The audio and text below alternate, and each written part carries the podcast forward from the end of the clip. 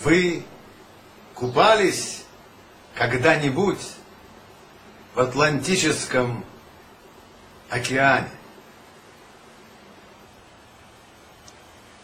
Представьте себе, вы погружаетесь в зеленоватый, поблескивающий в лучах восходящего или заходящего солнца волны, и вода, омывающая вас, касается одновременно берегов Европы, Африки, Северной и Южной Америки, Гренландии, Исландии, Антарктиды, Британских островов в северном полушарии, острова Огненная земля в полушарии южном и несчетного количества малых островов. Равдеслер пишет, что Авраам Авину познавал пути Всевышнего из окружающего его мира, из восхода и захода солнца.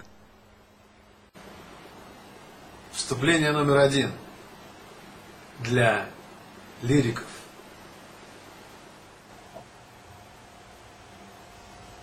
Вступление номер два для физиков. Людям, работающим с компьютером, знакомо понятие гипертекст. Ты нажимаешь клавишу, и на экране возникает некое слово, понятие. Ты нажимаешь другую клавишу, и из памяти компьютера приходит объяснение.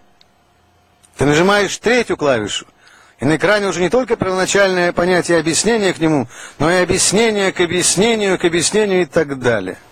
Вступление номер три. Общее. Физико-лирическое. Энное количество лет тому назад в Америке вручали известному ученому премию за какое-то крупное открытие в области атомной энергии. Скажите, спросили ученого, какой вы можете дать совет человечеству на ближайшие сто лет? Как избежать кризисов в обществе, семье, личности?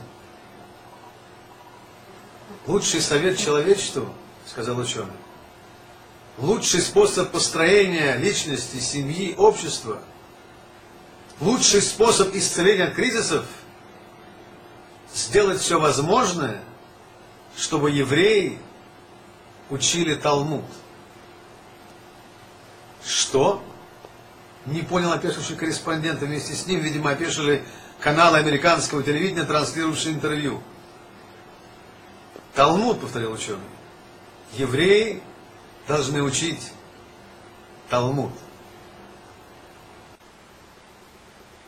Что имел в виду американский ученый?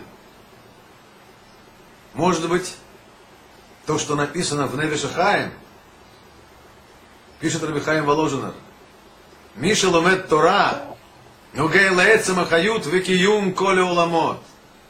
Человек, который изучает Тору, касается сути жизни и существования всех миров.